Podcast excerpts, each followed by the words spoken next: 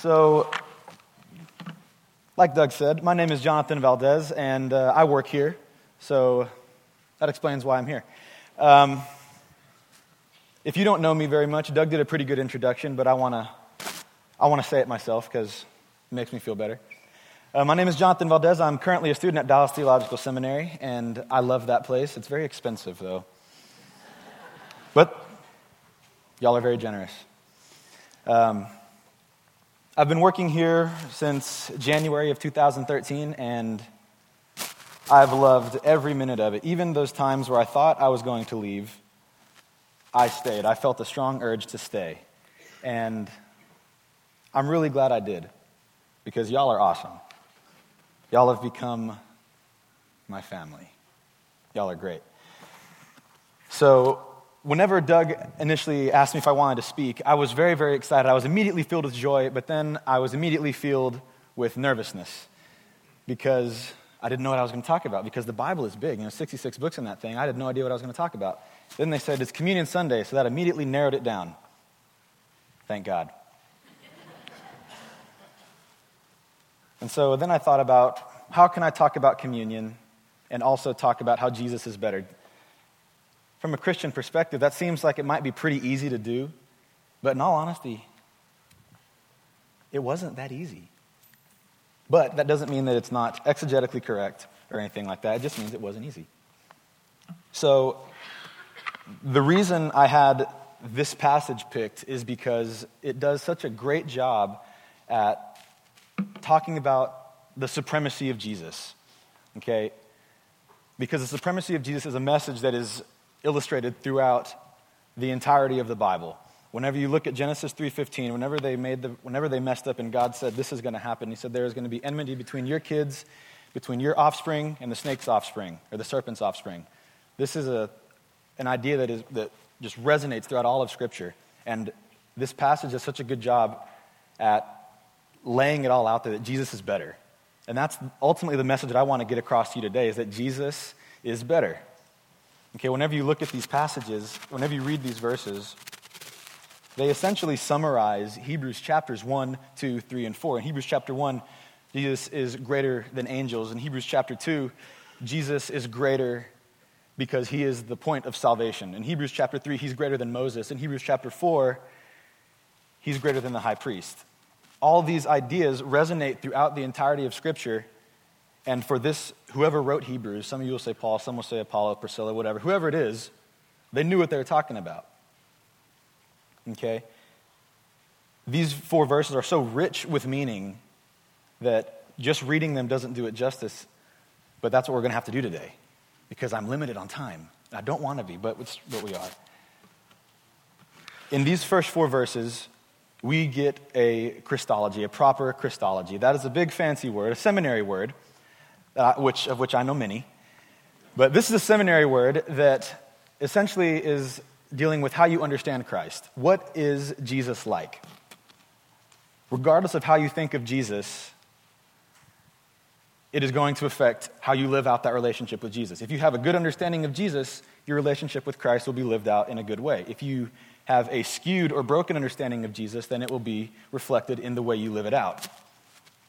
This is a proper Christology, a proper understanding of who Jesus is. And when we have a proper understanding of who Jesus is, then I firmly believe that our faith has a stronger foundation, that the Bible makes more sense, and that the relationship with Christ that we have becomes much more real and much more significant in our lives. All of this stuff comes from a proper understanding of who Christ is. Now, as I said, these, vo- these verses, they summarize these chapters very, very well. In Hebrews chapter 1, Jesus is greater than angels, and that is all the celestial beings, the entirety of heaven, the host of heaven, Jesus is greater. Now, for a little while, he was made lower. He was temporarily made lower than the angels, being born as a person, as a baby. He was temporarily made lower, but that is not his eternity. He is now better as he once was. Okay? If Jesus, and if Jesus is better than the host of heaven, then that means that Jesus has to be better than the earthly things like Moses. Now, Moses is a big deal because he is the one who gave the people of Israel the law. He gave them this covenant that God instructed them to keep. But Jesus is greater than angels, so that means he's got to be greater than Moses. And if he's greater than angels, he's greater than Moses, and that means he has to be better than the high priest, the guy who would atone for the sins of the people. He is better than that guy, the guy who would take all of your sins away, who would kill these animals so your blood wouldn't have to be shed. He is better. And this is a big deal because it can't be put more plainly that Jesus is better. I want to say it again that Jesus is better because that is the reality of our Christianity. That should be the root, the cornerstone of our faith. He is better than all the things this world will offer you. He was better than all those things of the Old Testament. He's better than Moses. He's better than the law, the high priest, the atoning sacrifices. He's better than all of it. And bring it into today. He is better than your job. He's better than how much money you have, your success, your fame, your status, uh, how many kids you have, what kind of car you drive. He's better than all of it. And the reality is that his communion is better too. His communion is better because he took something and made it better. That's just the nat- nature of what Jesus did. Whenever you read of Jesus' interactions in the, in the New Testament, he is constantly taking things, flipping them, and saying, You were missing the point. Now you know the point. Go do it. The Old Testament has this idea of Passover, and it was a great thing. Okay, the Old Testament Passover was a very, very good thing. It was a symbol of Israel's salvation, and it was a symbol of the covenant that they were going to soon have. Okay, it is supposed to be a tangible reminder of the Exodus. The Exodus was the point of salvation in the Old Testament. From Genesis 3:15, it's kind of it's looking, looking, and then this Exodus thing happens, and then they think, ah, we're saved now, we're good to go. And then from the rest of the New Testament, it's looking backwards. All of these things are looking to the Exodus as the point of salvation in the Old Testament. And it's great because it was a very good thing. It was a tangible reminder. And whenever they took this meal called Passover, they were called to remember. In staff meeting this week, Lauren led, did a great job, and she was talking about Joshua and how the people were called to remember. They were called to remember their history and what, Jesus, what the Lord had done for them and with them. It's a similar thing. They were called, anytime they would take this Passover meal, they were called to remember what had happened. And now they only took it about once a year. And it was a very special time. It was a very sacred time for the people because that, they were looking back at the moment of salvation. They were looking back because they knew that something had happened. There was an experience in them that they were able to relate to. Eventually, as it went further and further away from the actual point of salvation, the Exodus, it just it became a story that they were to be that was to be retold throughout the generations. And they were called to remember it as often as they took it. So whenever they took it, whenever they took this Passover meal, they were supposed to remember their salvation experience. But like I said, in typical Jesus fashion, whenever he steps on the scene, he flips it on its head because the reality is Passover was really good. It was a great thing, but they were so focused. It was, it was all about Israel. It was all about the multitude that came out of Egypt in the Exodus. It was for the people and because there are human minds trying to understand the things that are eternal, we kind of screwed it up. The people kind of screwed it up. Because they took something that God was meant, meant to be good and great, but they skewed it, they chopped it up, and they, they just kind of looked at one little area. They missed the mark. Either by a little or a lot in humanity, that is going to happen whenever we focus on things that are eternal. We're going to miss the mark, either by a little or a lot.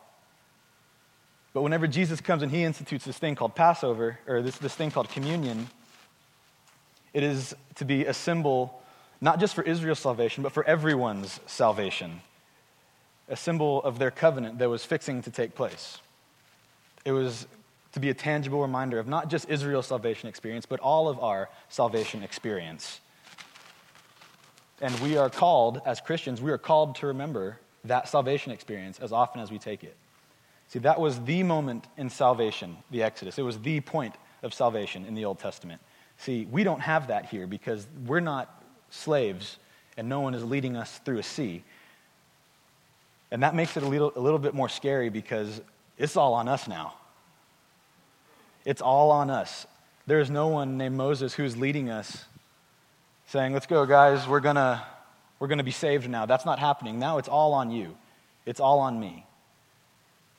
Jesus does this amazing work, but we have, ultimately have to accept it. We ultimately have to accept it. So, whenever you come to take communion, don't just take communion out of habit or out of obligation, but take it because by the grace of God, you have experienced salvation, or because you want to experience salvation. Whenever you come to take communion, examine yourself before you go. Now, I don't want to brag or toot my own horn or anything, but whenever I, I always sit somewhere on this row, and whenever the ushers come to let us go out for communion, remember, I don't want to brag on myself here or anything, but I always stay in my seat. I'm generally one of the last ones to go because I'm examining myself. Whenever I first became a Christian, this idea of communion was only taught to me from Paul to the Corinthians, how they were abu- these people were abusing communion. And so that made me kind of nervous. Like, should I take communion? Am I going to fall over dead if I don't do this, right? Because people were dying when that happened. I, I, I don't want to die. Not now. I mean, eventually, yes, but not now. I'm too young. Got my whole life ahead of me. But whenever the ushers come to dismiss us, I always stay in my seat just to examine myself, to pray, and try and recount my salvation experience. I'm not saying you all do that. I'm not saying y'all don't do that. But I'm saying that you should. Because it's a big deal. Salvation is a very, very big deal. Because people, there's not a guy who's, on, who's the front runner saying, All right, let's go, guys, we're out of here, we're saved now. It's, it's on you. It's between you and the Lord. You have to decide if this is for you. When you examine yourselves, you reflect on the reality that Jesus is better. Remember, that's ultimately the message I'm trying to come across today, that I'm trying to get across today, is that Jesus is better. And I want you to believe that today. And if you don't believe that or won't believe that, then my prayer is that God begin right now to break you down and move in you this morning. Because the reality is that Jesus is better. His promise is better. His salvation is better. His covenant is better. He is better. Jesus is better. So, whenever you come to take communion, like you're going to do in just a little bit. Whenever you come take communion, don't, don't come at it because it's something that you've always done. Because Jesus, remember, he, t- he takes something broken, he takes this small snippet of a thing and he blows it up and he makes it bigger and better. He took something rote and broken and worn down, this thing that missed the point, and he made it new, He made it better. And I'll, I can confess to this that Jesus is in the business of making things new and better. That's my testimony. Because before, I was broken, I was beat down, I was torn up. Maybe not physically, inside I was. But then I had this encounter with Jesus, and this, this thing changed. Now, there, are, there are other denominations that believe something happens whenever you take communion. That it goes through this thing called transubstantiation, another seminary word. Remember, I told you I know a couple. There's this thing happens called transubstantiation that when you take it, the body, the bread becomes the body, and the juice or the wine becomes the blood. That's gross. I personally don't believe that, but there is an entire denomination of Christians that believe that. And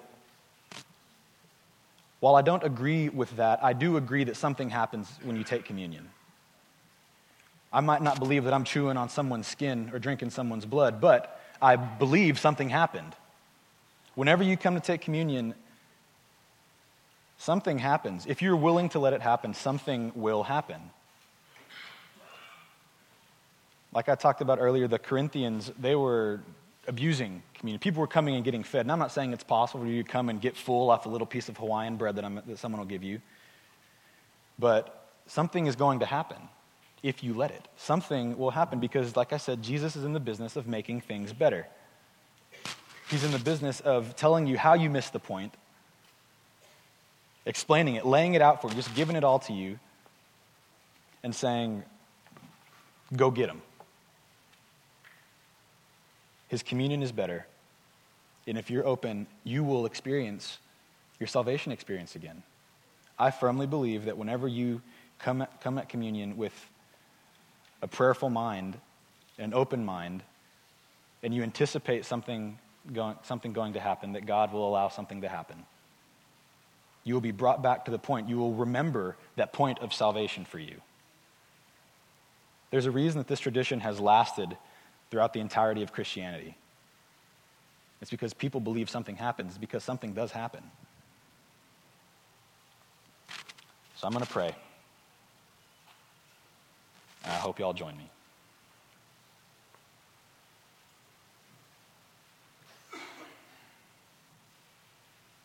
Heavenly Father God, thank you so much for the opportunity that you've given me to get up and speak. Thank you so much for the opportunity that you've given me to experience your salvation, to experience your grace and your goodness. I pray that every person here, under the sound of my voice, can encounter you again in a way that they haven't in a while, or maybe never have.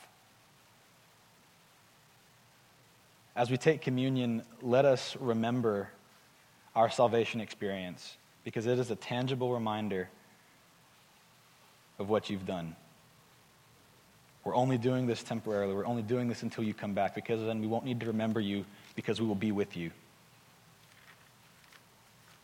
Focus our hearts on you. Focus our minds on you that we can be open and receptive to anything and everything that you're willing to teach us, you're willing to expose us to.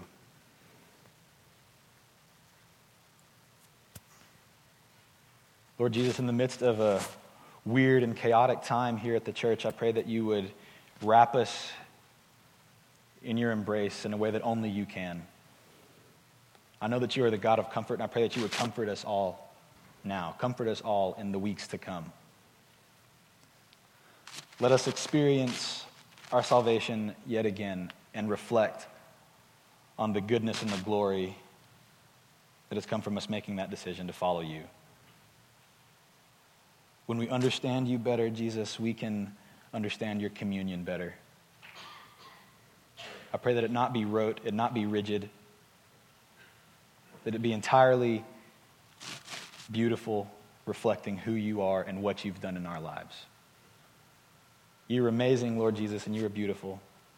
We don't deserve anything but your wrath, but you give us your grace freely. I pray that we can glorify you with all that we say, all that we do, and all that we think pray all these things, Lord Jesus, in the power of your precious name, in the power of your spirit. Amen.